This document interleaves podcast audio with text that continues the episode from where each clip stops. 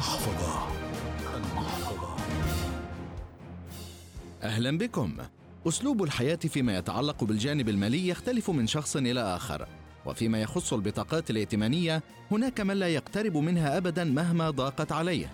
وهناك من يستخدمها كأسلوب حياة يعتمد عليها بكل مشترياته ويتعامل معها بكل حرفية فيكون مستفيدا منها ولا يصيبه أي ضرر أو ملاحقة مالية فهو خبير بالتعامل معها. وهناك من يلجأ إليها لتعثره ماليا ولا يستطيع أن يسد حساباته عليها. وهنا يقع في دوامة كلما حاول الخروج منها تسحبه إليها مرة أخرى.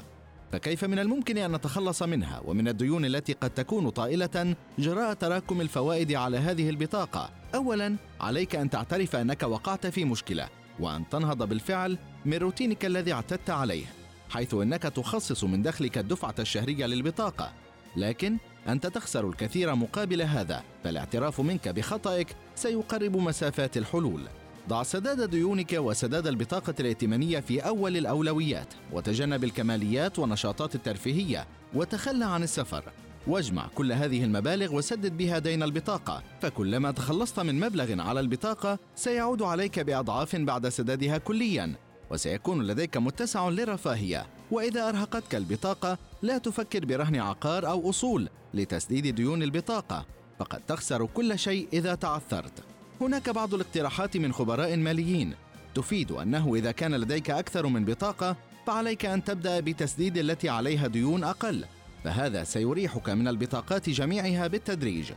حاول أن تزيد من دخلك بأي طريقة كمحاولة إيجاد عمل إضافي.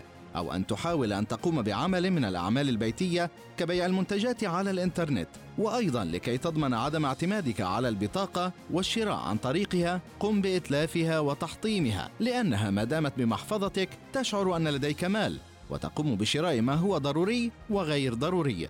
وإذا أردت جديا أن تتخلص منها اذهب إلى البنك وأوضح لهم موقفك أنك لم تعد تستطيع الدفع وأنت بمأزق. فإذا دقق البنك بوضعك المالي الصعب وتجاوب معك من الممكن أن تصل معه لتسوية أوضاع وتكون محظوظا إذا بقي عليك فقط أصل المبلغ وتم شطب الفوائد عنك. في يوم طلب من رجل الأعمال والملياردير الأمريكي وارن بافيت بإعطاء نصيحة للشباب فقال عليهم ألا يصدروا بطاقة ائتمانية. بالنهاية أنت أدرى فقرارك بين يديك المحفظة.